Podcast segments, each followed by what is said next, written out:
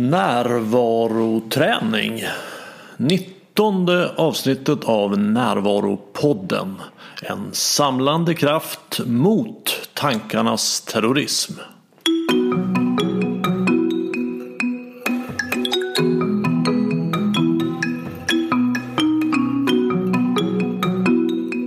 Här är Bengt Renander och först vill jag berätta att både föreläsningen om kärleksrelationer och workshopen om tantra för par i september är fullbokade. Det finns fortfarande platser kvar på föreläsningen om maskulint och feminint i oktober, om att stoppa tankarnas terrorism i november och om tantrasex i december. De kommer förmodligen också att bli fullbokade så vill du ha en plats anmäl dig nu via min hemsida renander.nu under fliken föreläsningar.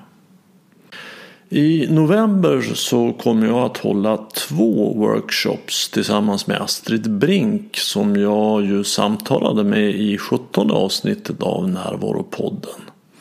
Vi kallar workshopen Return to Love. Och tyckte du om vårt samtal i podden så kommer du att gilla workshopen. Den 13 november så riktar vi oss till singlar och den 15 november till par. Och även här så anmäler du dig via hemsidan renander.nu. Okej, nu till dagens möte. Karl Mårtens är en granne till mig i huset där jag bor. Och en kväll förra året så träffade jag honom i trapphuset. Och han var klädd i en mycket speciell dräkt. Så jag frågade honom om vad det var för någonting. Och då berättade han att han skulle iväg och utöva japanskt bågskytte. kudo. Och jag mindes då att jag för länge sedan läste en bok som hette Scen i bokskyttets konst.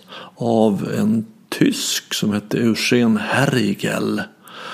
Och den betraktades då av många som den allra bästa introduktionen för den som vill förstå scen. Och jag är ju ingen expert på Zen, men jag känner mig trygg i att säga att Zen i grunden handlar om just att vara närvarande. Så jag blev naturligtvis nyfiken och Karl tog med mig en kväll så att jag fick prova Kudo.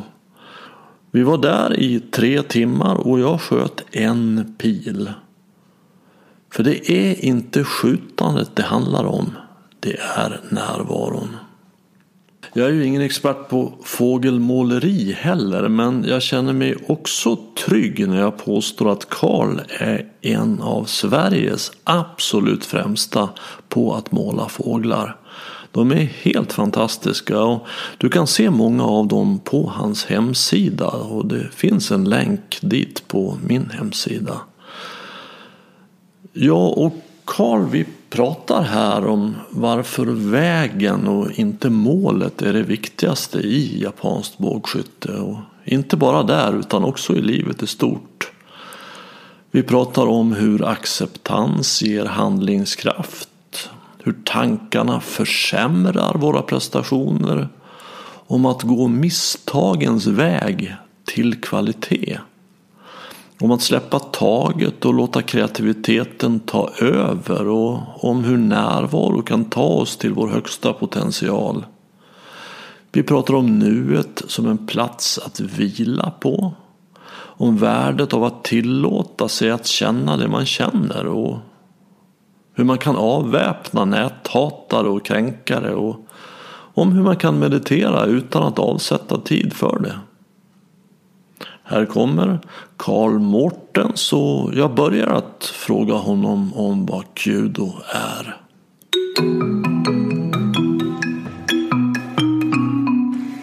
Ja, det Japan, man kan säga japansk bågskytte. Bågens väg. Det var ju en gammal krigsform förstås. Ehm, men som sen togs över av munkar när krutet kom till Japan. Ehm, och man började utveckla det till en, en form av meditation kan man säga som många andra sådana här krigskonster.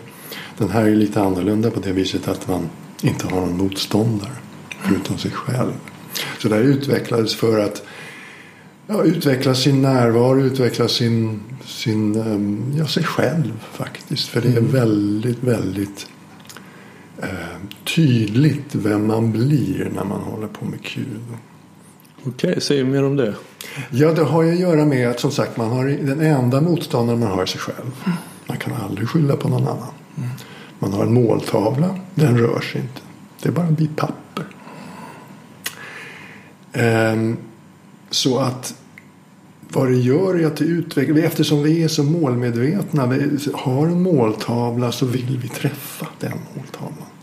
Kudon är till för givetvis att träffa. Men vägen dit är inte att lära sig sikta utan vägen dit är att lära sig att inte nödvändigtvis vilja träffa.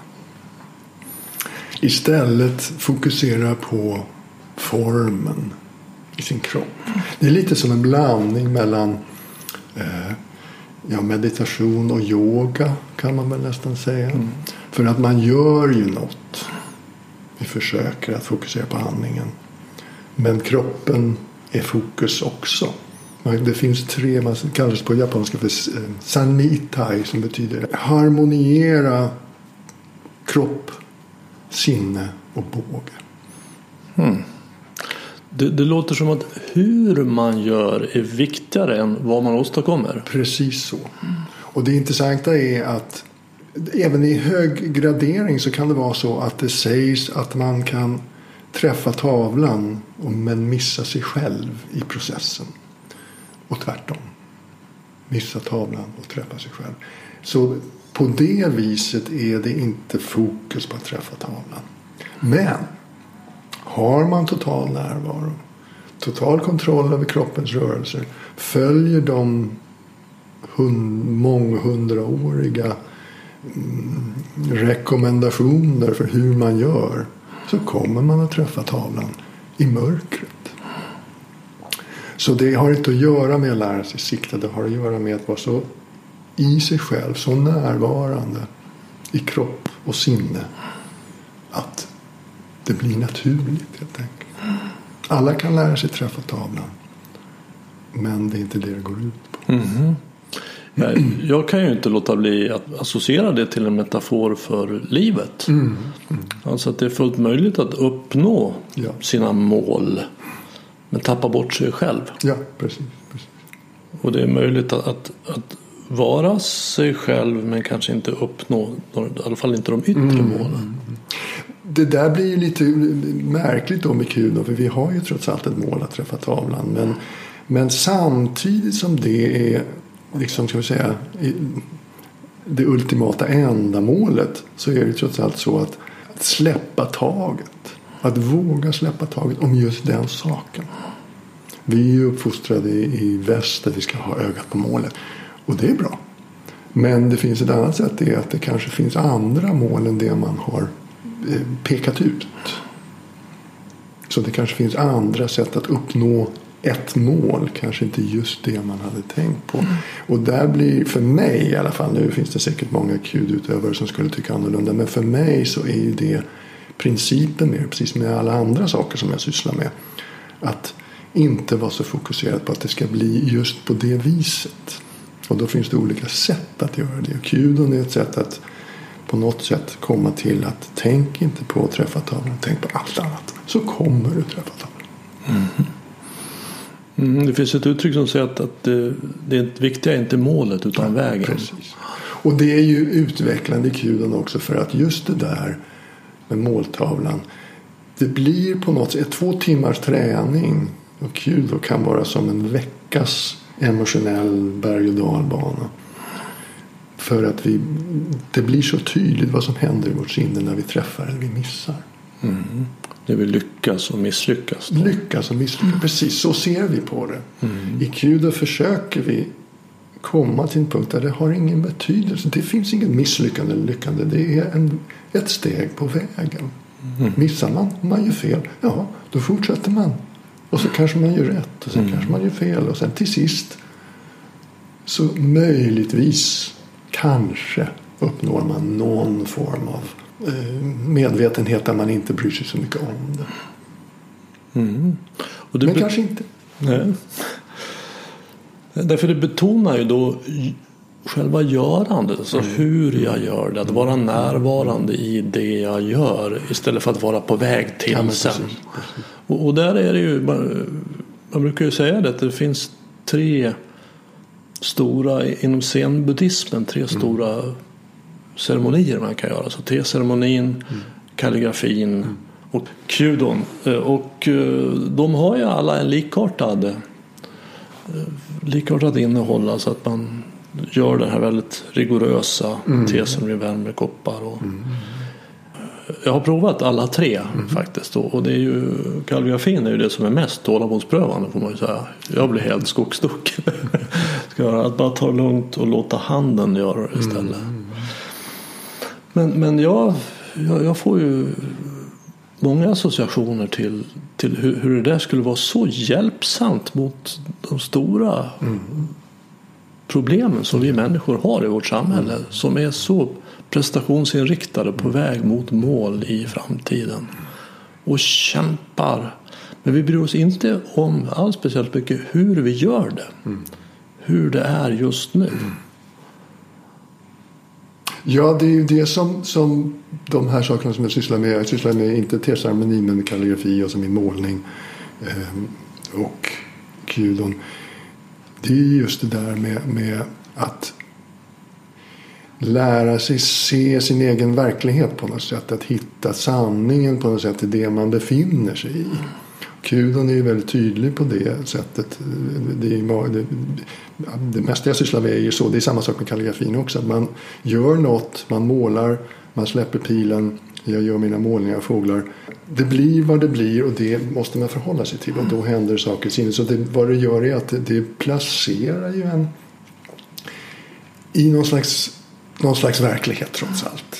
Det som sker just nu, inte vad som ska ske eller vad som har skett. Det som sker just nu och det förhållningssättet i det tror jag som gör att för mig blir det liksom en, en, en övning. Det är liksom en skyddad verkstadsövning för livet. Där man befinner sig helt plötsligt i en situation där man kanske inte hade tänkt sig vara. Och våga möjligtvis stanna där. Och kanske se, eller upptäcka eller se att det blev inte som jag hade tänkt. Men det betyder inte att det är dåligt. Vi tänker ju hela tiden på vad som är bra och dåligt, mm. misslyckande och lyckande. Mm, rätt och fel. Förlåt? Och rätt och fel. Och rätt och fel. Och jag tror att när man hamnar och kan vara närvarande i någonting väldigt, väldigt tydligt närvarande så är det nästan svårt att se om det är rätt eller fel. Mm. För det bara är där. Mm. Och då, det kräver ju en viss, precis som allt annat, kräver ju en viss träning att, att stanna i den där i zen kallar man för tomheten.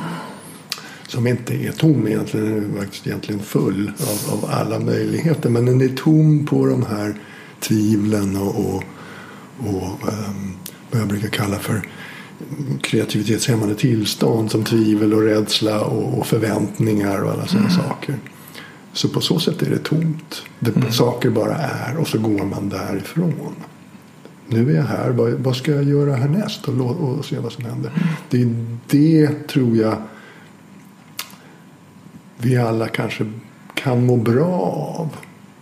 För att då finns det inget då gör det kanske inte så mycket om det blir ett annat mål än det man har stakat ut. Det, det kan till och med bli bättre. Mm -hmm.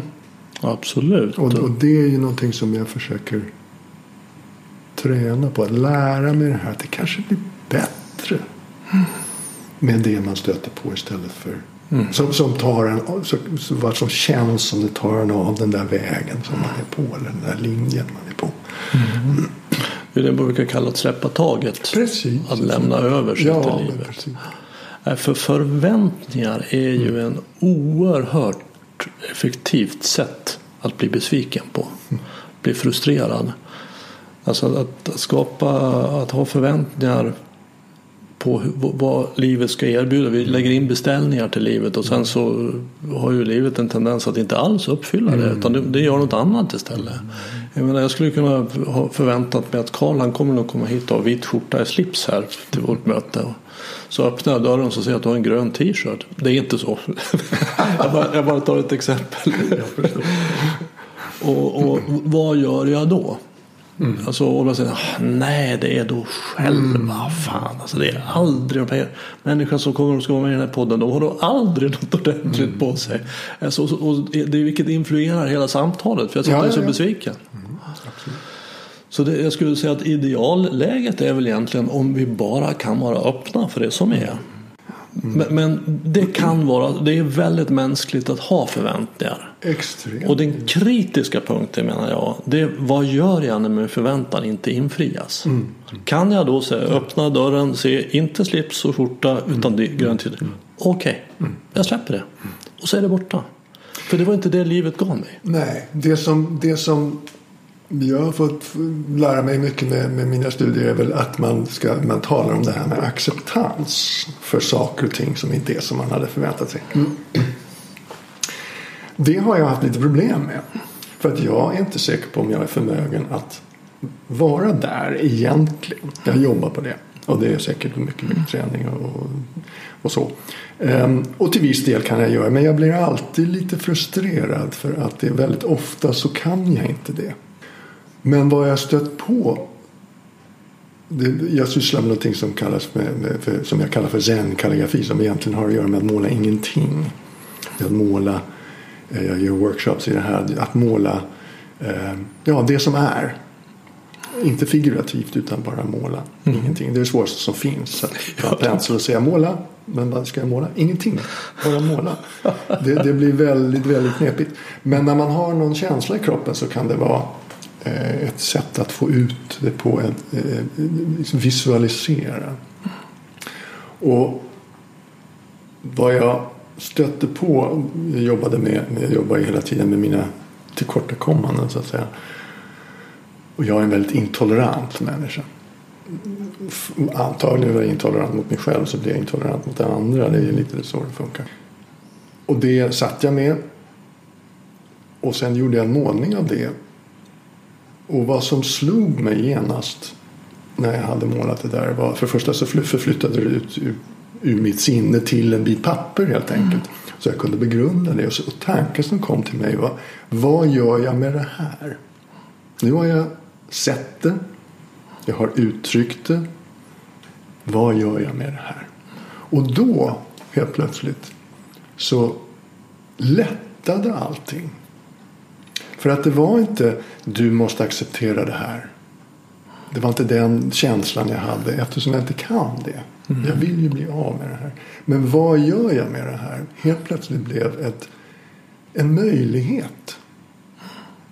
Så det har blivit min nya eh, ska säga, nästan mantra när det kommer till just sådana här oväntade saker. Eller inte nödvändigtvis bara oväntade saker utan saker man faktiskt inte vill komma i kontakt med eller uppleva eller ha just då.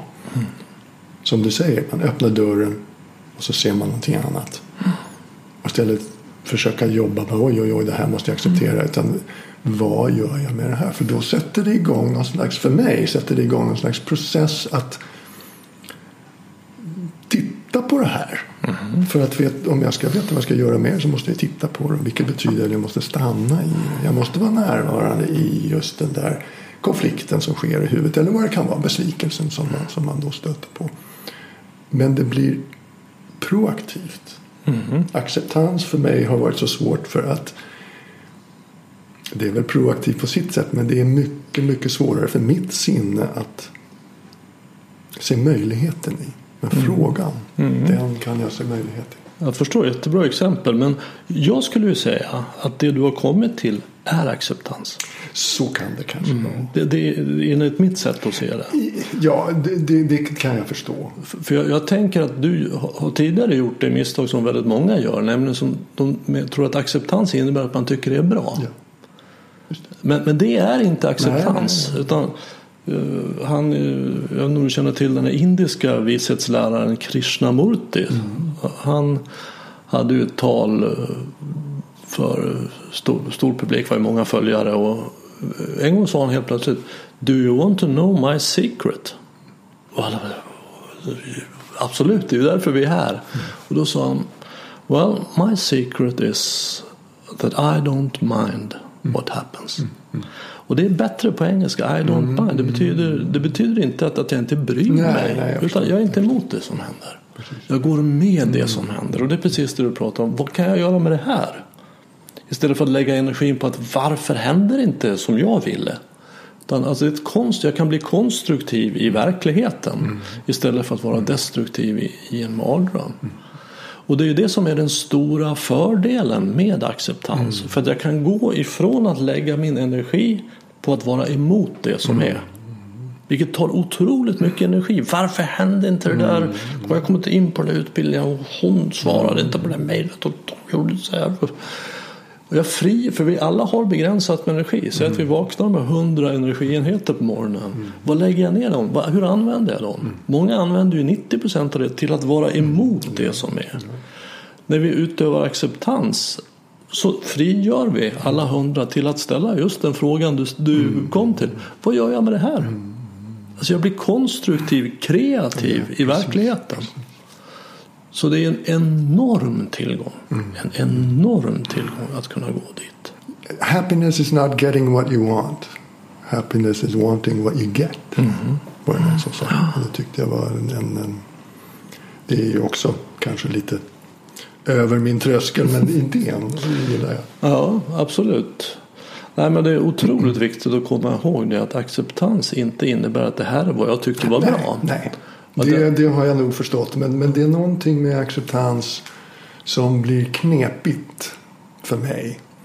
Um, antagligen för att jag är så kritisk. Skulle jag tro. Mot mig själv och, mm. och det som är runt omkring. Så att jag har inte riktigt. Det, det, det, det ordet har uh, meningar för mig som, som gör det extremt svårt att, att ta in som, mm. som ett begrepp mm. i just sådana här situationer. Ja, för det blir som ett cirkelbevis. Acceptans är svårt för mig för att jag är så kritisk. Mm. Och jag är så kritisk för jag har så svårt att acceptera. Mm. precis, precis. Ja. Nej, men för det är ju väldigt intressant att titta på det. Alltså, vad, vad, vad, hur, vad känner jag på det här? Mm. Och det är väl där igen hela tiden det jag försöker syssla med är ju hela tiden att försöka vara där. Att titta på det, säger att titta på det. Det, det, det är ju steg nummer ett förstås. Um, för annars så kan man ju inte göra så mycket åt saken. Och det är väl där hela tiden att stanna upp och säga vad, vad händer nu och vad händer utanför. Eller vad tycker jag händer utanför? För ofta är det ju inte det man tror. Men vad händer inne igen? Och det är kanske lite mer sanningsenligt mm. än det som man tror händer utanför. Um, och vad jag känner då att det här med liksom vad, en av poängerna med det här är hela tiden att ställa sig själv inför ett val. Att alltid ha en valmöjlighet. Vad vill jag göra med den här situationen? Jag kan välja att bli besviken och förbannad. Men att jag väljer det. Att det inte blir en sån här ryggmärgsreaktion att, att när någonting händer så blir jag besviken och förbannad mm. utan att reflektera över det. Men att försöka få mig själv hela tiden att hitta den där positionen där jag kan välja. Säga, nej, nu väljer jag faktiskt att inte bli besviken och arg här. Och, och då, då, då, då blir allting liksom, då blir det en möjlighet. Mm, absolut, och, och för mig är det du pratar om det är själva definitionen av mognad. Mm. För den som är mogen har alltid ett val. Mm. mm. Den som är omogen har inget val. Mm. Mm. Utan eh, blir jag arg så är jag arg. Mm. Och blir jag besviken så är jag det. Och är jag glad så är jag det. Och vill jag dricka en öl så gör jag det. Mm. Jag blir mer som en reaktiv automat. Mm. Jag är Precis. väldigt omvärldsstyrd om vad som Precis. händer. Så sinnet åker runt som en flipperkula mm. eller som buddhisterna säger monkey mind. Mm. Det hoppar som en apa i ett mm. träd.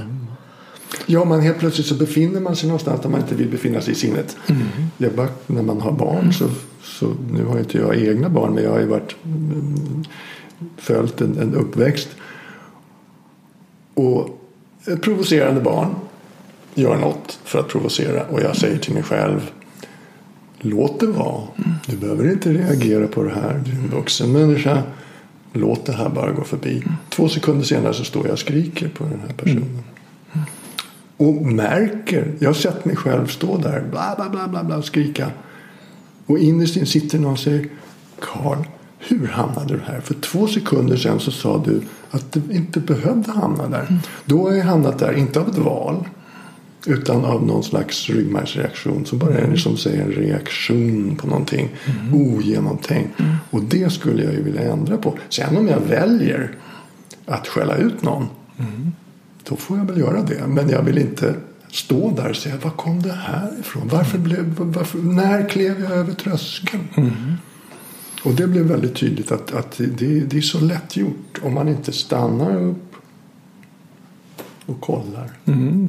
Nej, för det är klart man kan ju bli, bli arg och sätta gränser och säga ifrån. Ja, ja, men ja, då, då, har jag valt det. Mm. För jag tycker det är det bästa. Och, och, när du berättar om det här kommer jag att tänka på det du pratade om inledningsvis. Alltså när man står där med bågen mm.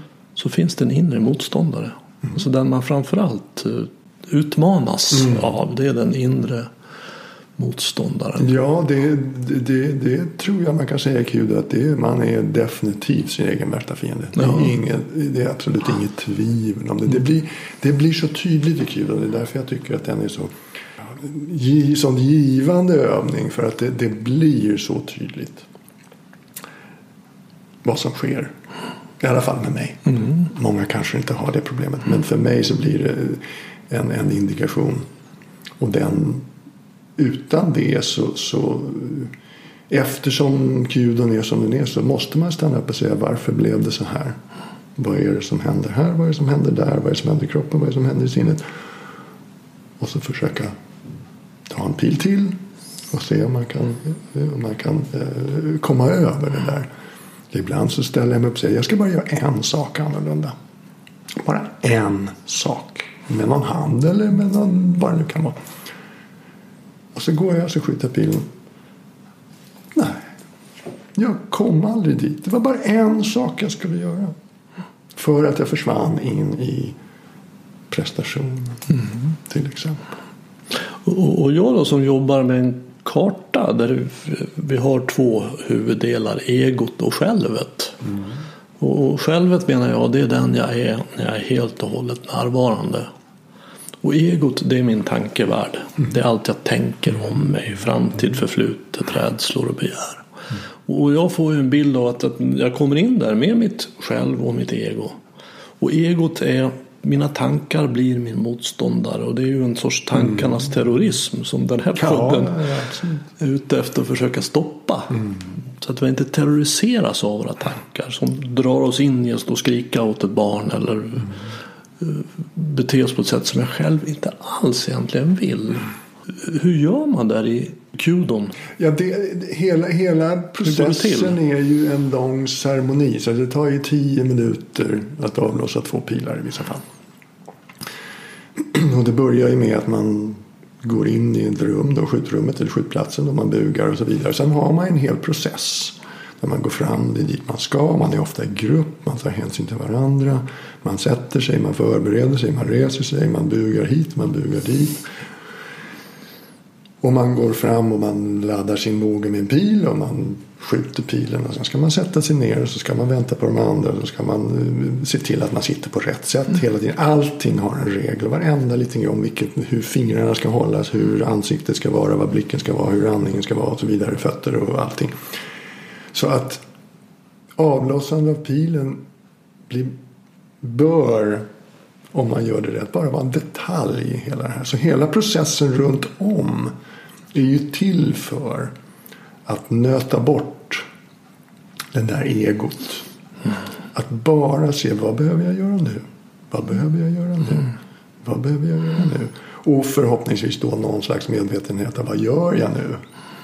Men det är svårare. Det, det är, men där kommer ju träningen. Det är ju samma sak som de flesta andra grejer. Man tränar och tränar. Man måste ju, det, jag pratade om det att man ska träffa tavlan i mörkret. De enda som kan göra det har hållit på med det här i 60-70 år. Mm. Så att liksom, det är inte någonting som jag någonsin kommer upp, upp, uppnå. Men, men eh, det är träning, träning, träning och, göra, och ha en lärare då som, som lär ut på rätt sätt. För att till sist att man gör det automatiskt utan att tänka. Precis som när man springer ner för en trappa. Mm. Och det går ju bra. För det mesta. Förutom när man börjar tänka på hur man ska göra. Man ska sätta fötterna. Då kommer man snubbla. Jag är liksom mm. garanterat. Och det är lite samma sak här. Mm. Att börjar man tänka på hela tiden. Det är klart man måste göra när man tränar och när man, när man ska eh, lära sig så måste man ju intellektuellt tänka vad gör jag med händerna, vad gör jag med fötterna, vad gör jag med ryggen, vad gör jag allt sånt där. Men att successivt bara göra så att det blir det blir naturligt. Man gör det bara precis som man går upp för en trappa eller ner för en trappa. Man behöver inte tänka. Du har tagit första steget. Sen kan du gå upp för en trappa med ögonen förbundna.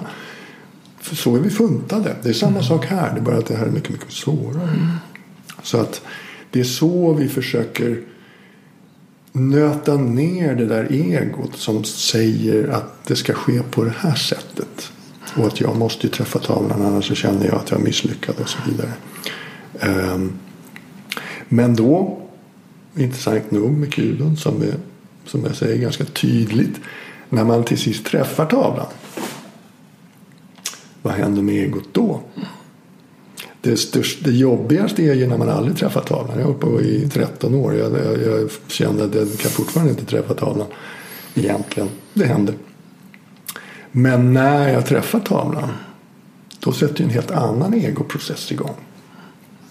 Som börjar man tänka ja men jag kanske kan det här och, och så vidare. Och vissa är ju extremt duktiga på att träffa tavlan.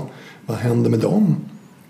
I själva, vad ska vi säga, eh, eh, gruppen till exempel. Hur känner, hur känner man sig när man är riktigt duktig? Och det försöker Q också bryta ner. De säger att det finns, det finns sådana här eh, tillstånd som, som man inte ska ha. En av dem är, är lycka liksom, eller, eller happiness. Den andra är stolthet. Mm. Ingen av dem där kommer att förbättra ditt skytte. Mm. Utan det måste motverka dem också för mm. att det ska bli naturligt, mm. helt eh, vad ska man säga, neutralt och närvarande sätt. Och det är där det blir så knepigt. Då. Mm. Och det är det jag menar att man kastar sig två timmars träning så kastas man ju mellan de här stadierna. Mm. Till sist så man, man ah, och så sitter, känner man att det här var bra. Sitter tavlan mm. pilen mitt i tavlan och det liksom alltid funkar. Då, i, så som jag ser det, då måste jag börja jobba på något annat. Då måste mm. jag börja jobba på mig själv. Säga, låt inte det påverka. För det värsta som kan hända är att tro att man kan det. Mm. Så att det, det, det är därför det blir så givande. För processen är, man kan säga varför ska man inte få vara glad över att man träffar tavlan. Det är, givetvis kan man vara glad över att träffa tavlan. Men var medveten om vad, som, vad det medför. Mm. Det betyder inte om du, vi tävlar ju här. Jag tävlar inte så mycket men man tävlar ju ibland på något sätt. Ehm, om man vinner. Vad händer då? Jag är bäst. Mm. Men det utvecklar det inte enligt Gud. Utan då är det bara att säga jaha, jag vann. Gå vidare. Bli ännu bättre. Bli ännu bättre. Det finns någonting som kallas för kaizen på japanska som betyder det begreppet att aldrig sluta förbättra sig. Att, att hela tiden, hela tiden, hela tiden förbättra sig. Och det är lätt att missförstå och tro att det betyder att man inte ska tycka att man är duktig. Där man är. Men där man är. Um, men det finns alltid utrymme för förbättring. Mm.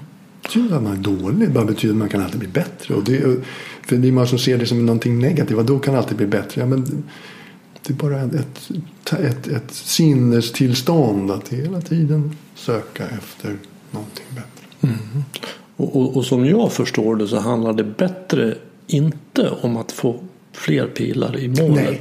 Utan det bättre handlar om att vara närvarande i det man gör. Ja, det, det är väl det som är um, Eh, lite svårt med ordet bättre. Zen på japanska som är kaizen men det är också en del av, av kudons tre grundpelare som är um, sanning, godhet och som kallas för zen. Det är en annan zen då än, än, än filosofi. Um, och uh, skönhet. Men zen betyder då godhet. Och, och, och kaizen kan man då också beskriva som ett sätt att göra, att förbättra sig själv. Det betyder inte som du säger, det betyder inte nödvändigtvis att man förbättrar sitt, sin träffbild. Det kanske kommer med själva processen. Eller jag tror på att det kommer med själva processen. Men poängen är, är då som sagt att, för, att förbättra sig själv och sitt skytte. Mm. Och, och, i mitt språkbruk då med den karta använder så att förbättra sig själv innebär att vara mer närvarande. Ja.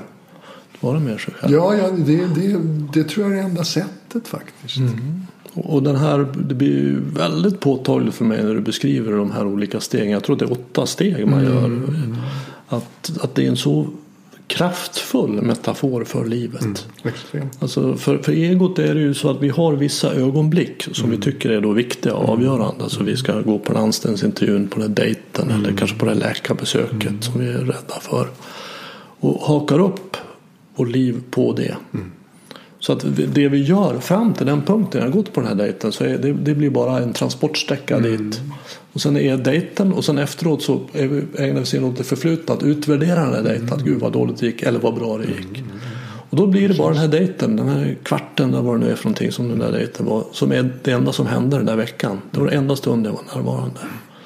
Och det är bara en liten, liten bråkdel av allt som händer. För då missar vi ju allt det här som är nu. När jag duschar inför dejten, när jag klär på mig. Mm. Och det är ju där livet är. Det är ju det. Det, det, det som jag tror är problematiskt um, för oss, säger jag oss för jag inbegriper mig själv i det också, att vi tycker inte att det är viktigt. Det där att man kliver ur sängen på morgonen och vacklar in i duschen eller läser sin morgontidning. Det kan ju vara viktigt för det men, men man tvättar sig bakom öronen. Mm det bara, jag tror det är lätt att se det som någonting oviktigt. Det är bara någonting man gör. För egot är det oviktigt. Ja, precis. Mm. Och, och, och, därför tror jag det är svårt att, att Möjligtvis kan jag tänka mig det är svårt att säga men varför ska jag vara närvarande i det? Men så, som jag tycker man kan säga på det att det, det, att tvätta sig bakom öronen och vara medveten om det. Det är en träning för att vara närvarande i nästa steg, det som sker. Mm. Och nästa steg och nästa steg och nästa steg. Precis som i kulan också. Man är närvarande i steg ett. Man är närvarande i steg två. Man är närvarande i steg 2,1, 2, 3, 4, 5, 6, 7, 8, 9, 10. Sen steg tre. Och, och, och börjar man med närvaro i steg ett. Punkt noll. Mm. Så har man bättre förutsättningar att vara närvarande när man kommer till steg åtta. Än om man säger det där med steg 1, 2, 3. Det, det kan jag så det behöver jag inte tänka på. Mm, och det är så tråkigt. Ja, för, det, jag, vill för, för, jag, vill, jag, vill ju, jag vill ju till steg 8 som är att mm. släppa pilen. Eller mm. i alla fall. Um, och då har man missat poängen. Mm. Och det tror jag är precis som du säger, det som är livet. Och då har man missat en stor del av poängen av, av, av, livets gång på något sätt. Ja, för det är inte bara att släppa pilen. Ja. Uh, det, är det, är inte, inte, det är som, din, som dejten. Mm, det, är det, är inte bara, bara det, utan det är allt runt omkring. Tvärtom, det andra är lika, lika fantastiskt. Mm. Bara vi upplever det, bara vi kommer hit. Så det handlar om att sluta vara på väg någonstans till framtiden. Och, och, det är ju, alltså det här med framtidens illusion. Vi kan ju konstatera att, att det enda som finns på riktigt i verkligheten är ju nuet. Mm.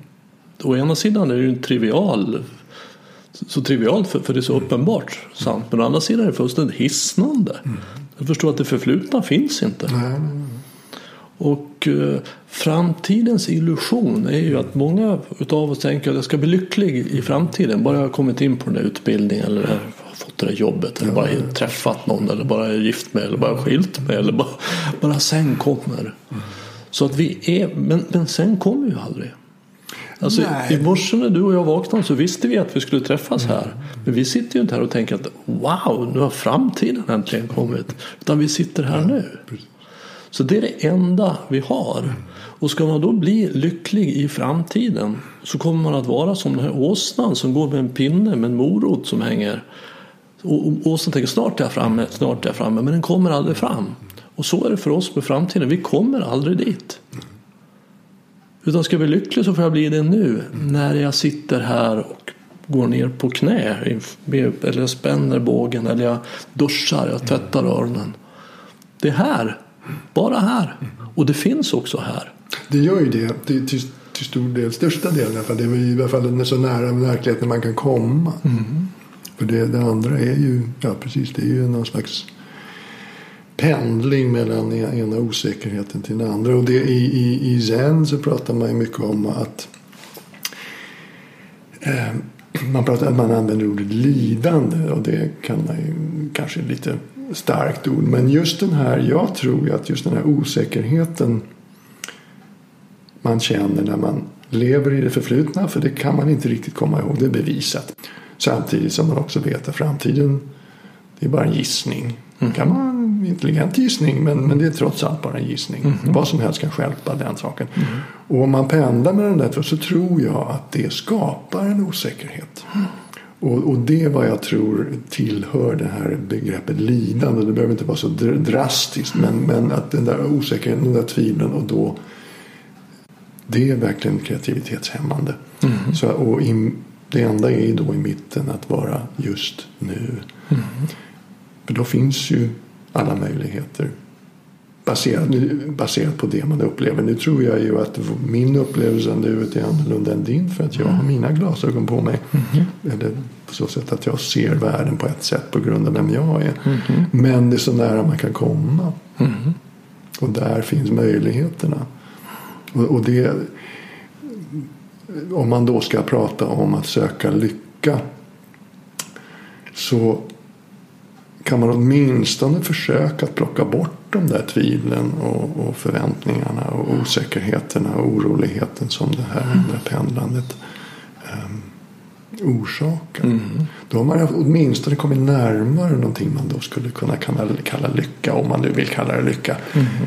Det där beror, beror på hur man själv ser på det. Men, men, så det finns ett skäl att vara närvarande i nuet. Det finns ett starkt skäl för ja. det.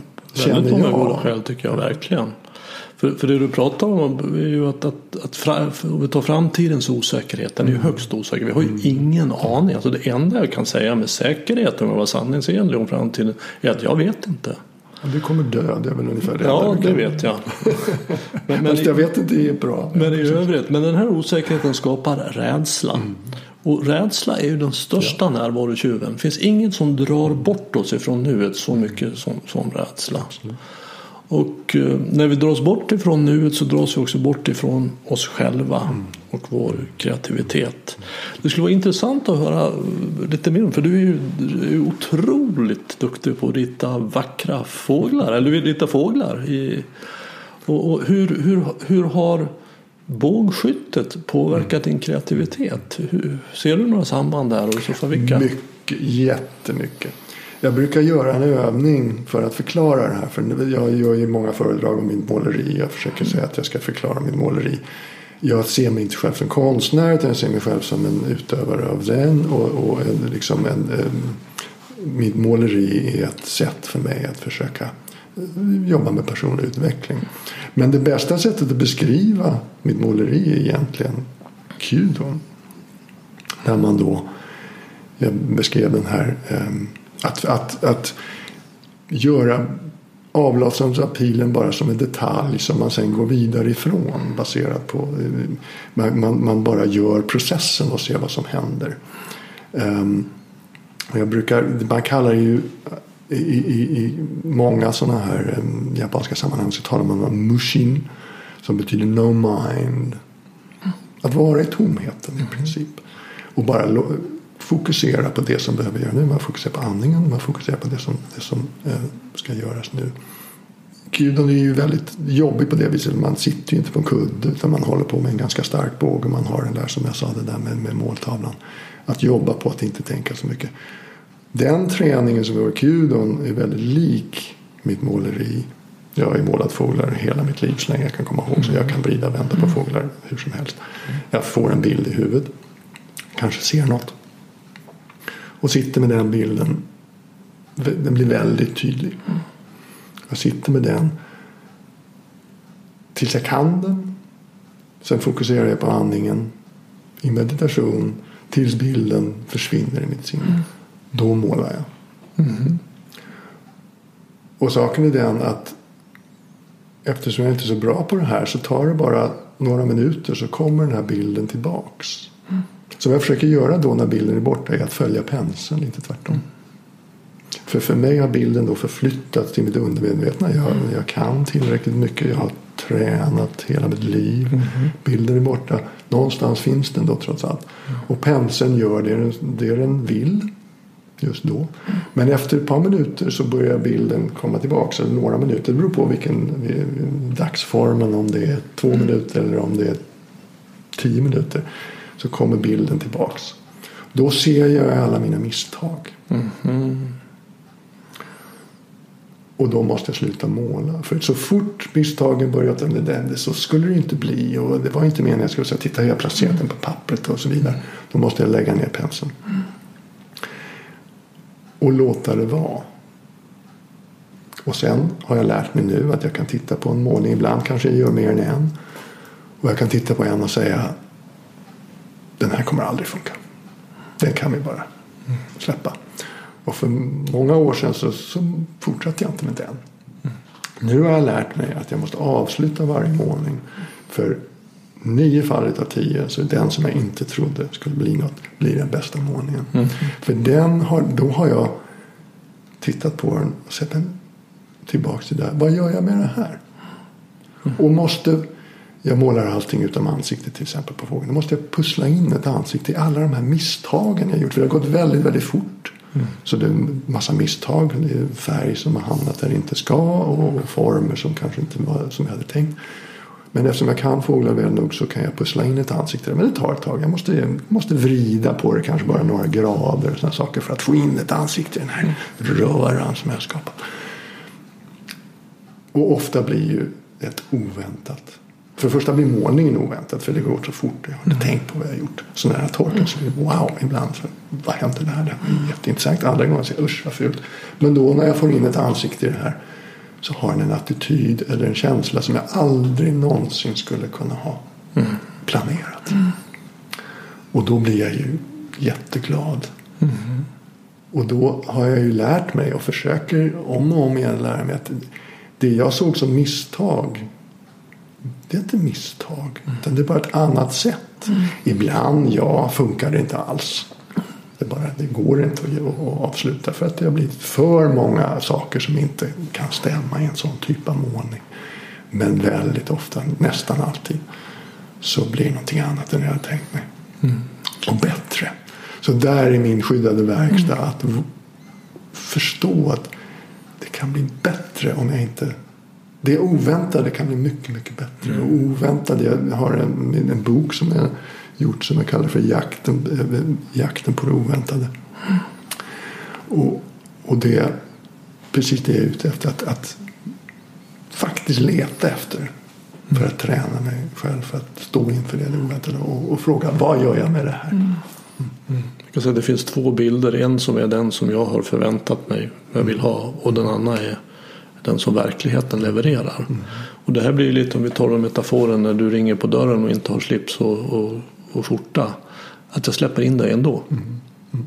Det är inte så att jag stänger dörren och säger att det här blir inget. Utan jag släpper in dig och säger okej okay, vad blir det med det här då? Mm. Det var inte vad jag hade förväntat Och upptäcka att det blir kanske bättre. Det kan väldigt ofta bli bättre. I, mm. i sämsta fall så blir det ungefär som man hade tänkt sig ändå. Mm. I, i min erfarenhet är precis som din att det blir alltid bättre.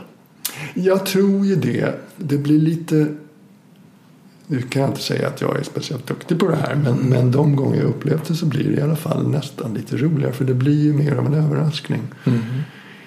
Där är vi ju igen tillbaka med förväntningarna. När det inte blir en överraskning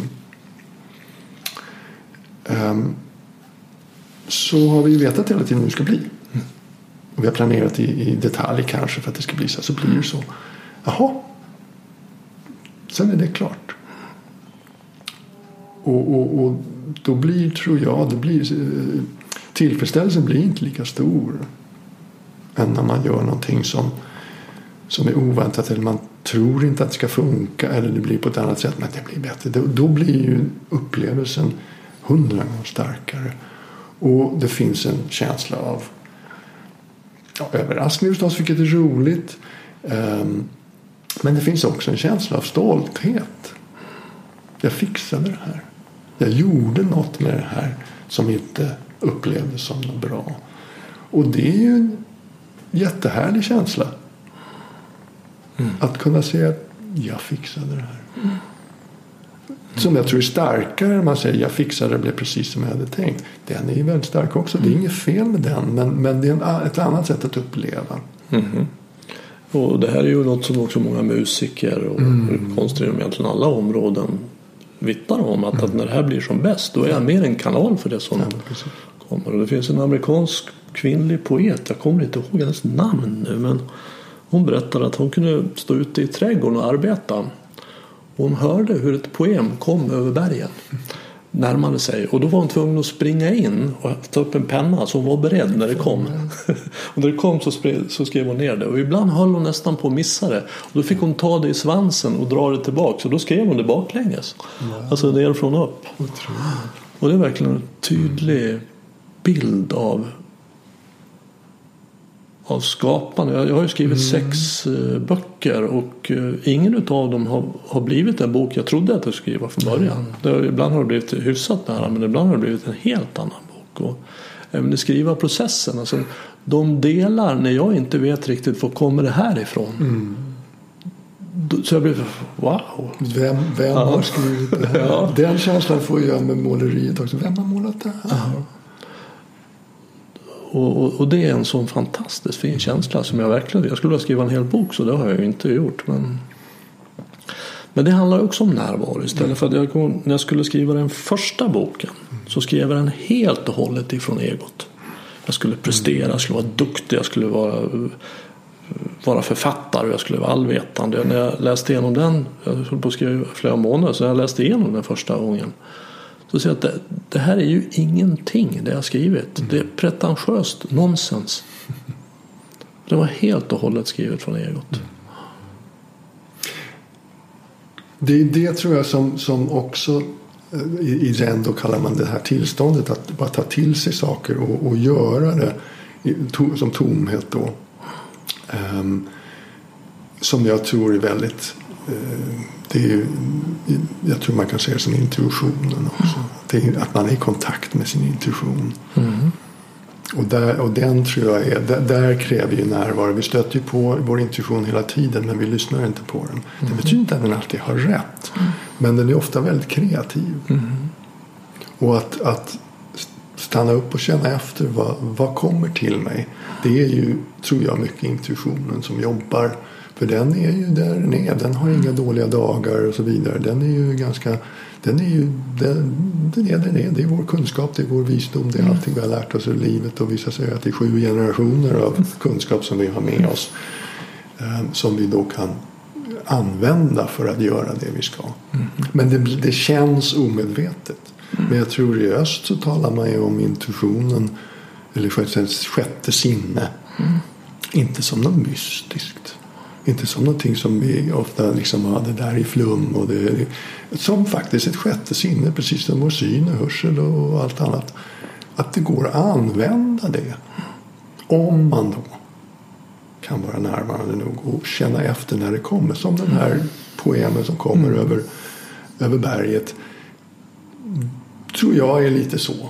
Och öppet sinne ta in det som kommer så kommer det. Och, och det är intressant att hon liksom måste fånga i någon slags hov nästan. Det är en rolig tanke för att jag tror att så många gånger har jag läst saker um, som är lite komplicerade. Jag läser, jag läser ibland sådana där um, vetenskapsböcker om tid och rum och sådana saker och hur tiden börjar och hur tiden kan ta slut och allt sånt där. Och jag läser och så förstår jag inte riktigt. Det är intressant och låter mm. Och så helt plötsligt så känner jag, jag hajar. Jag ser en bild av det. Jag hajar. Mm. Och så smack. Mm. Så är det borta. Mm. Nu vet jag inte om det är att jag förstår. Men jag får den här kreativa känslan av att det där förstår jag mig på. Jag förstår det. Mm. Och så är det borta. Mm. Och sen försökte jag göra det igen och det går inte. Så det händer ganska många gånger när man läser eh, texter om zen så är det ju väldigt mycket så. Man ska ju helst inte försöka intellektualisera det som sägs. Och ibland kan jag känna att jag hajar. Mm. Och så puff, så är det borta. Alltså, de här koanerna är ju skrivna för att, att kortsluta mm. sinnet. Det, ja, går, det går inte att begripa. Precis. Och, precis. Och jag tycker intuition är otroligt intressant. Alltså för mig är intuition självets visdom. Mm. Alltså att veta utan att veta hur man vet. Precis. Man bara vet. Man bara vet. Och, och, det är en visdom vi kommer i kontakt till när vi är närvarande och som inte minst är användbar i, i umgänget med andra människor. För att jag, jag, jag, skulle säga att vi inte bara sju generationer utan 700 generationer bakåt. Vi är ju flockdjur. Mm. Så att när vi är närvarande så känner vi in varandra. Och vi får så mycket information, mm. så mycket visdom. Och vi vet så mycket utan att veta hur vi vet det. Och som du säger, man får vara ödmjuk inför det. Det är inte alltid det är rätt. Nej. Ibland är det rädslan ja, ja. som förklär sig till intuition. Men är det intuition så vet vi väldigt, väldigt mycket. Mm. Det är det som är, det är, det som är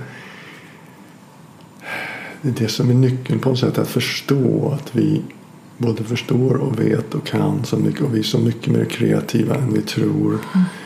Och det är det jag försöker också göra i mina workshops. Att få folk att förstå hur man kan komma åt den här kreativiteten. Och kreativiteten för mig har jättemycket att göra med att släppa taget. Mm. Att bara inte ha några sådana här förväntningar. Utan bara våga utan minsta tanke. I mitt fall då är det här en pensel till papper. Mm. Det är samma in, inom Qdon. Och Qdon också. Mm. Nu är det intressant för, det, för där är det är så strikta regler. Fruktansvärt strikta regler om hur allting ska gå till. Så man kan säga att det finns inget uttryck för kreativitet. Men det finns uttryck för att släppa taget. Det finns uttryck för att lita på processen. De har hållit på i hundratals år att få fram det här. Lita på det.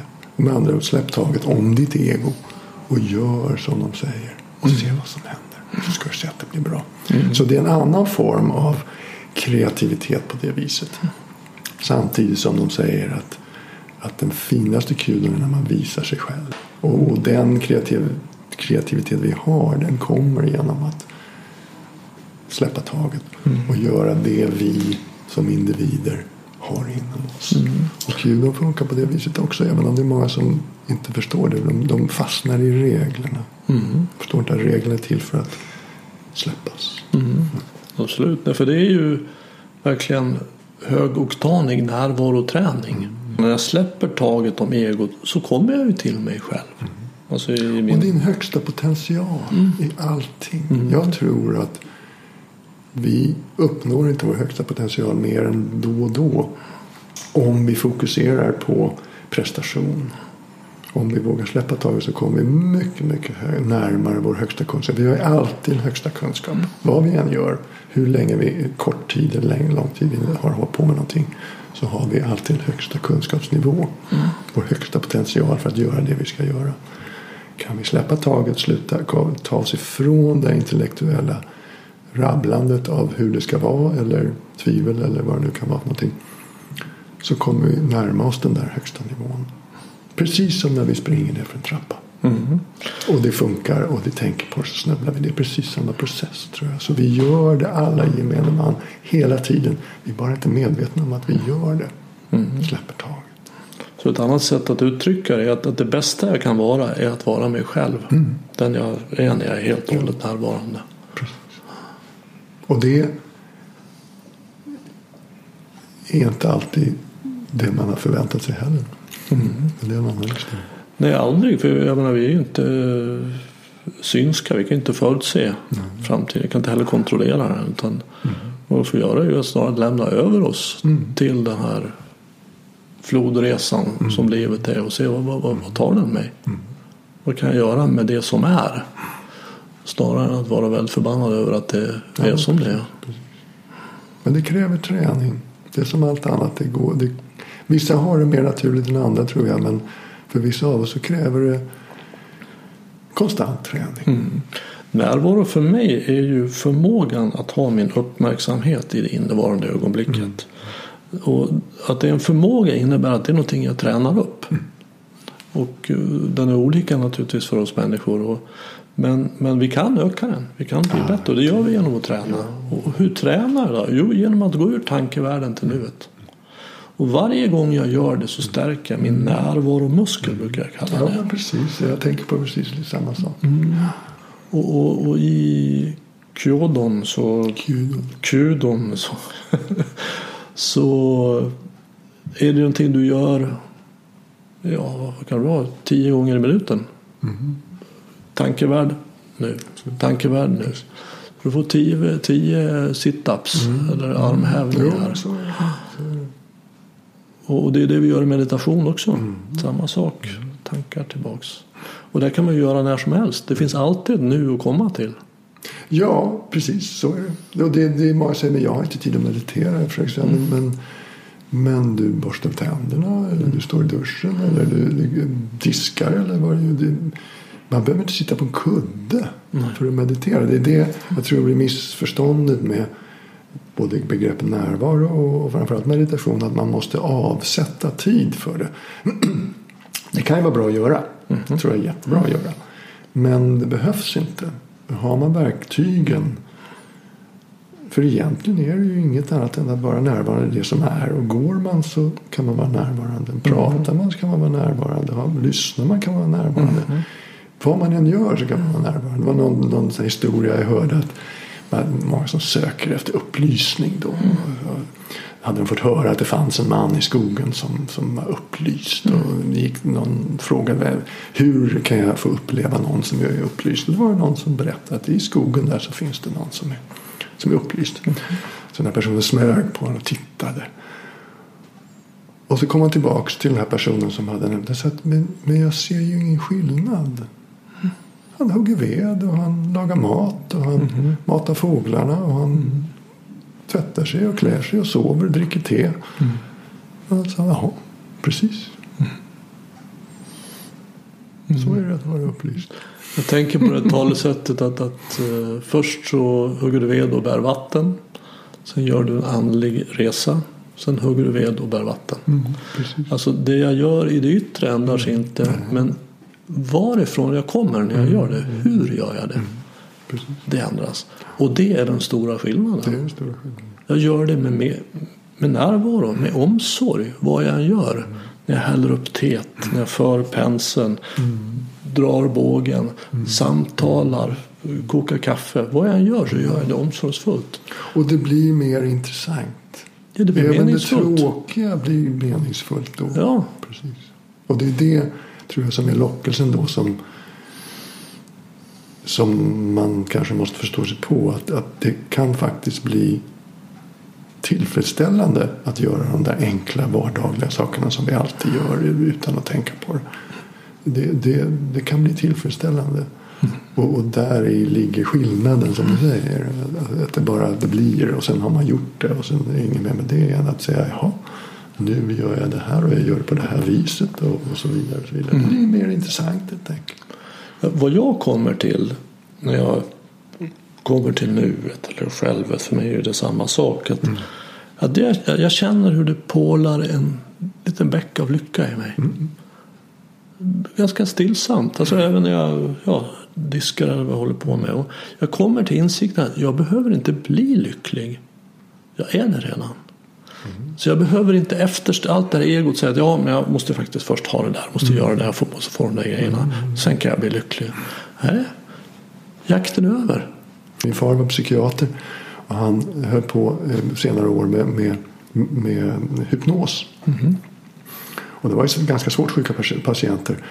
Och ett fall som han berättade om var en man som, som jag har glömt bort vad problemet var. Men han lyckades få den här mannen att slappna av. Kanske någon minut. Och responsen var. Den här mannen sa att jag har aldrig någonsin känt mig så lugn och tillfredsställd. Och det var bara en minut. För att allt annat stannade. Och bara det är någonting positivt för oss. Absolut. Eller vi upplever som någonting positivt. Sen finns det ju kanske mycket, mycket mer än så. Men, men just den lilla, lilla skillnaden gör att man kan känna en, en nästan eufori Mm. av en minuts tystnad i hjärnan. Mm. Jag brukar säga det till när det kommer klienter och, som är väldigt stressade. Att, att du kan börja och, och om inte för annat, inte för att bli upplyst eller andlig eller någonting. Men för att få en liten stunds vila. Du kan gå och, var kan du vila? Jo, du kan vila här nu. För när jag kommer till nuet så är det oerhört sällan det finns några problem. Precis. Nuet är en plats att vila på. Och här kan jag sitta en stund, andas och vila. Ja, sen så om jag... Sen, sen för- många så drar ju tankarna igång igen och sugs Ja. ut i tankevärlden. Men ju mer man kan träna så kommer hit, så, och, ju mer man märker att jag kan faktiskt vara här. Vad finns det för anledning att ge mig in i det här tankedramat igen? Och terroriseras av mina tankar? Ja, inte så många. Då är man vid valet igen. Mm, precis. Att, att man kan välja. Eller åtminstone har möjligheten att välja. Absolut. Om man vill vara där inte. Det är kul att du använder samma ord som jag använder i mina workshops. Ja, det är roligt när jag träffar människor som kommer från väldigt olika håll. Jag märker liksom vi möts väldigt fort. Vi har, det finns en gemensam grund. Gemensam rot och stam och sen har vi lite olika grenar på det här. Det jag kan känna när jag sitter och pratar så här är ju och när jag gör min workshop också faktiskt så kan jag känna att eh, jag blir lite jag kan bli lite orolig för att jag, liksom, det låter som om jag kan det här. Mhm. Det låter som jag alltid är där och det låter som jag har nyckeln och det låter som ja, jag blir lite orolig för att, att realiteten är ju att jag jobbar ju så fruktansvärt hårt på det här för att ens nå de små, små, små stegen som jag har tagit. Men jag tror på det här. Det är nog um, min största anledning att till exempel göra workshops. Jag blir alltid orolig för att jag, jag vill inte uppleva som någon som har löst problemet eller har lever i någon lycklig värld och har kommit dit på något sätt. Det har jag absolut inte. Men jag tror ju på det här. 100 procent. Och om det kan inspirera någon annan att tro på det så blir jag glad. Om det är en person på en workshop. Så, så det är väl möjligtvis min enda. När vi sitter så här och pratar så, så är det jättehärligt. Men det kommer en liten gubbe här som säger precis som det gör i kudan. När du tror att du kan det här då är det lite knipa.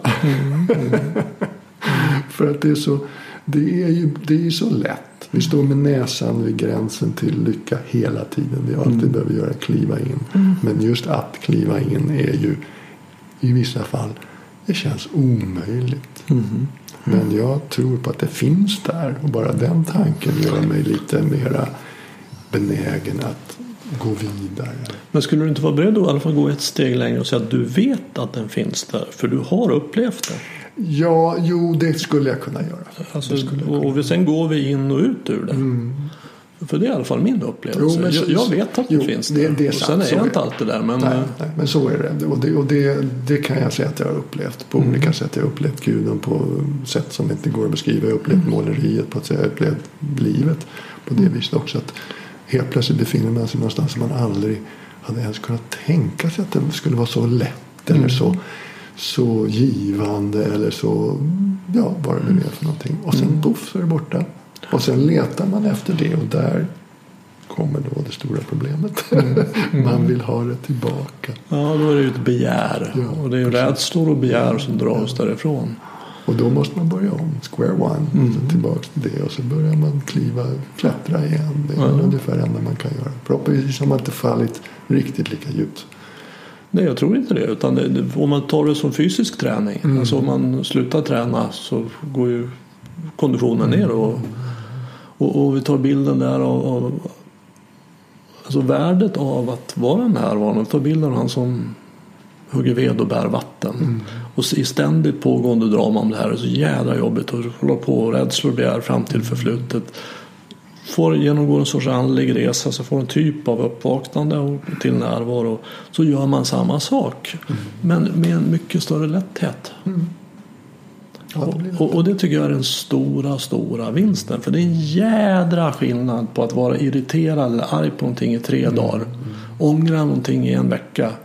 eh, Mot att vara irriterad på någonting i tre minuter. Mm. Ångra någonting i en minut. Det är en enorm skillnad. Att, att, för det är fortfarande absolut så för mig också. Jag vill verkligen vara ödmjuk inför det här. Att, att det är, jag tillbringar stora delar av dagen absolut i drama och jag, jag tappar bort mig och Ja. in i precis, jag precis samma drama som alla andra. Men för mig, jag kan bara jämföra med mig själv. Och det är att, att om jag jämför med mig för 20 år sedan så är det ju inte alls så ofta, så länge och så djupt som det här dramat tar mig. Det, det kommer men jag har det, okej nu är det här på gång igen. Ja. Och det kan till och med vara att jag bjuder in det. Okej, får känna på det. Hur känns det att vara rädd för det här? Ja, okej, det går bra. Det, det där är ju, känner jag också, en, en sån här väldigt viktig sak. Jag har ju sån här morgonångest eller har haft morgonångest. Vad det nu beror på. Och då har jag börjat jobba med att se, se hur ångestladdad kan jag bli? Hur rädd kan jag känna mig egentligen? Jag ligger här i sängen. Jag vet ju att just nu så kommer jag inte dö. Men det kan kännas så. Och, och, och i och med det så förändras det. det. Man kan inte fejka det. Man måste släppa in det och låta det. Det går inte att fejka och tro att man släppt in det. Utan man måste ju verkligen ge sig in i det. Men den övningen är fantastisk. Den är fantastisk för då behöver man inte längre fly ifrån sina känslor. Jag har också gjort det flera gånger. Jag kommer ihåg när jag gjorde det med ensamhet. Det är också en väldigt svår känsla att härbärgera. Det var lördag och jag hade inget att göra och alla skulle på fest. Jag ringde mina barn. Alla, till och med grannarna där jag bodde hade fest. Och jag kände mig så ensam. Men istället för att fly ifrån den så sa jag okej, okay, bring it on.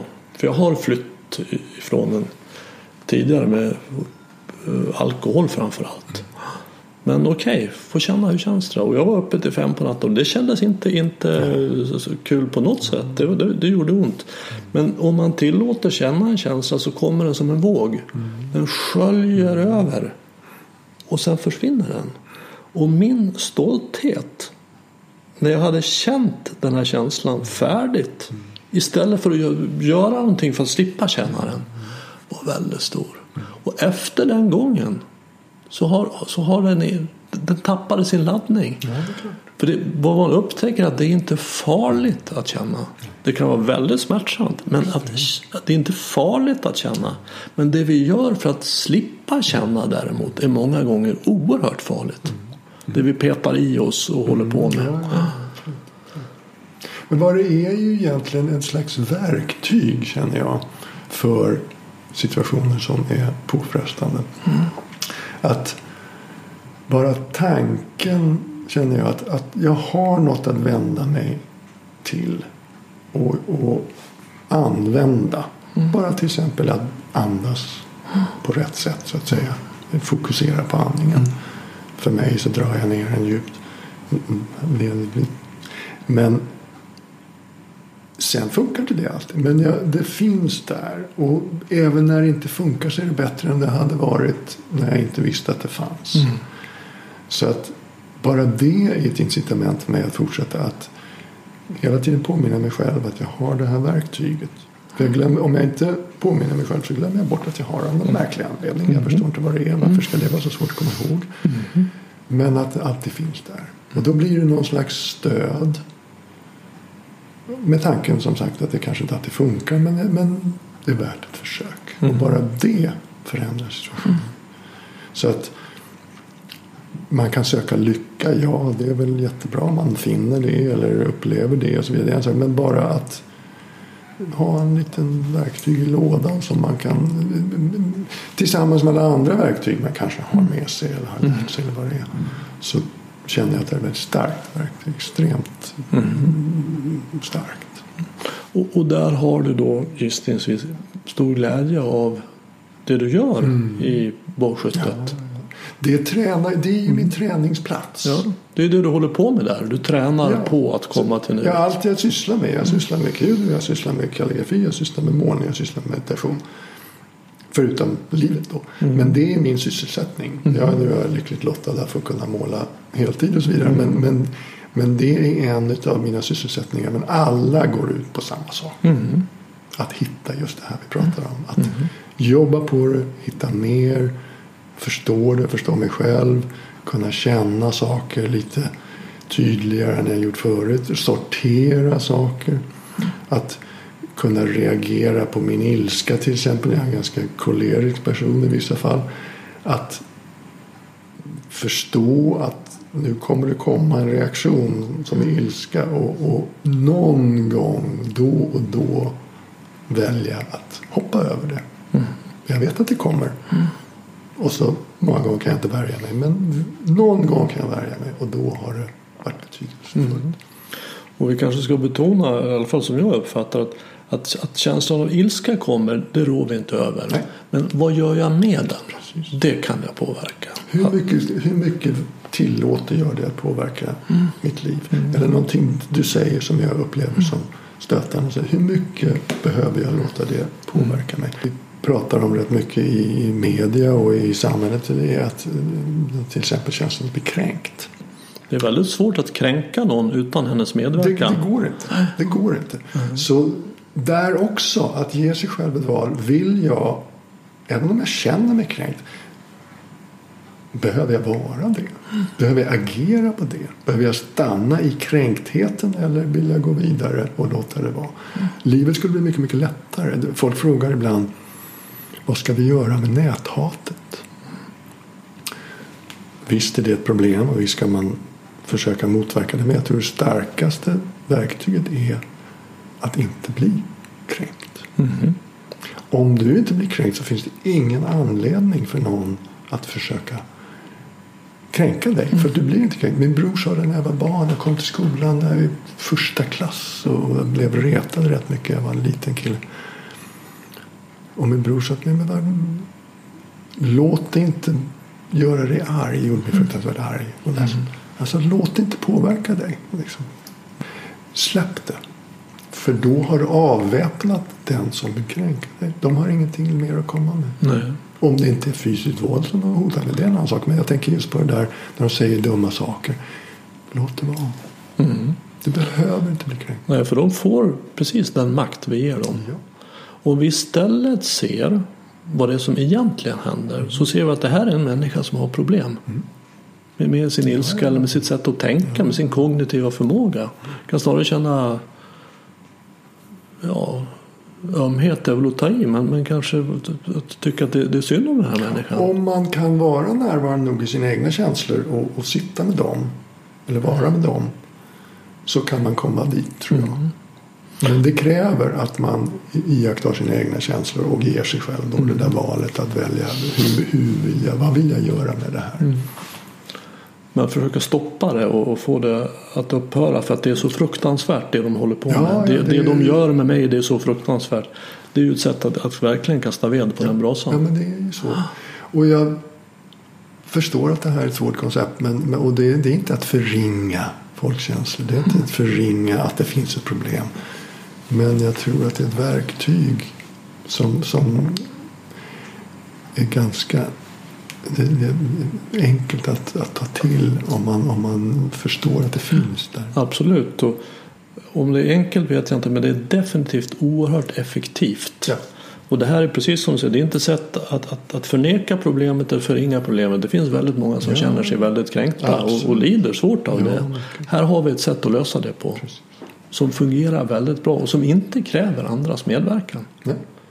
Världen kan fortfarande få vara som den är men jag är mycket mindre kränkt. Det är precis. Och det där är ju också en sån här tror jag, en sak som man kan tänka på. Att, att i alla situationer med, med, med individer om man har en konflikt eller någonting sånt där. Egentligen kräver det bara en persons ehm, att en person kliver ur konflikten och vänder på saken och kanske som jag pratade om accepterar eller vad man gör ser någon, någon, någon mening mer eller någonting sånt där. Så förändras. Då har man ju har man ingen konflikt längre. Jag brukar tänka att, att jag har mitt känsloliv här, någonting som jag har i händerna. Det här är mitt känsloliv, det är som en kudde jag har här. Var, var, var, till vem ger jag bort makten över det här? Ger jag bort det, makten över mitt känsloliv till idioter? Människor som inte vet vad de pratar och som är oförmögna att uttrycka sig. Varför gör jag det? Mm. Varför behåller jag inte makten över mitt känsloliv här? Förstå sina känslor som man får genom närvaro så har man den makten. Och det är ett annat incitament. Att jag vill ha makten över mitt eget liv och det tror jag på att de här övningarna gör. Mm, du får ett val. Jag får ett val. I och med det så får jag makten över mitt eget liv. Och det vill jag ha. För att jag har levt ett liv där jag inte har känt så. Så var inte jag förr. Det var alltid det, så det, jag säga, ganska ogenomtänkt på alla sätt. Jag bara reagerade på alla möjliga dumma sätt. Mm. Då har vi det gemensamt. Ja, jag, vill inte, jag, vill, jag, jag vill inte vara där längre. Jag har gjort det där tillräckligt. Och jag gör det fortfarande men förhoppningsvis lite, lite mer sällan. Mm. Och det gör mig lite lugnare och mitt liv lite lugnare. Och just den här tanken att, att om jag känner mig förolämpad av någon så är det jag som har problemet. Mm. Den andra, det är, bara, det, det är jag som har problemet. Mm. Jag kan bara säga att det gör ingenting. Släpp det, liksom, det har ingen betydelse. Mm. Så, så när, när jag blir arg på någon så måste jag i dagsläget säga varför blir jag arg? Mm. Och bara den frågan helt plötsligt så, så är jag inte lika arg. Mm. Sen kan jag komma fram till att jag har skäl att bli arg. Mm. Okay. Då kan jag stanna där och säga vad gör jag med det här då? Mm. Kan jag gå och slå någon på käften eller jag kan vända mig och gå därifrån. Eller jag kan resonera eller jag kan göra så vidare. Men hela tiden i alla skeden. Vad har jag för val? Men det mm, kommer det bara då. med att, förstå, att vara där. Och det är viktigt då att betona att det här innebär ju inte alls att man blir en sorts slagpåse som Nej. alla kan göra vad de vill utan tvärtom. Jag har, jag har ett val. Vad vill jag göra med det här? Vill jag släppa det eller vill jag göra någonting åt det på riktigt mm. i verkligheten? Precis. Det finns en, en, ett uttryck som är the way, alltså då i Q-då, vägen. The way is easy for those without preference. Mm. Och det kan vara provocerande för vissa. Mm. Jag sa det till min far som var läkare. Han blev arg.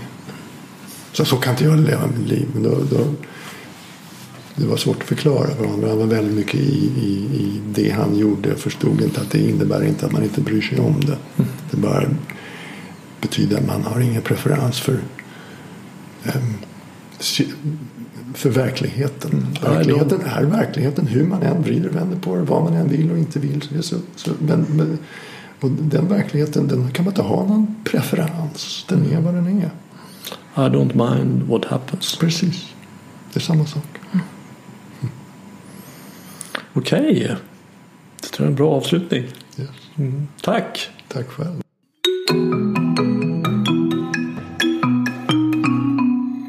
Vill du se Karls fantastiska fågelmålningar så finns en länk till hans hemsida på min hemsida renander.nu. Där finns också en länk för dig som vill veta mer om Kudo. Att göra den här podden är ett sätt för mig att ge tillbaks och sprida de värdefulla insikter som jag i min tur har fått av andra. Jag kommer inte att ha reklam i podden och det kommer aldrig att kosta något att lyssna på det här. Om du vill stödja podden i kampen mot tankarnas terrorism så gör du det genom att tipsa om att den finns till vänner och bekanta. Det är också hjälpsamt om du betygsätter och skriver kommentarer på iTunes. För det är ju så att desto fler vi är som är vakna i verkligheten ju mer kan vi förändra den på riktigt. Och vet du någon som arbetar med att stödja andras närvaro och som du tycker borde vara med här så tar jag tacksamt emot tips. Tveka inte att kontakta mig eh, och enklast gör du det via kontaktformuläret på min hemsida renander.nu. På återhörande. Och du, var uppmärksam.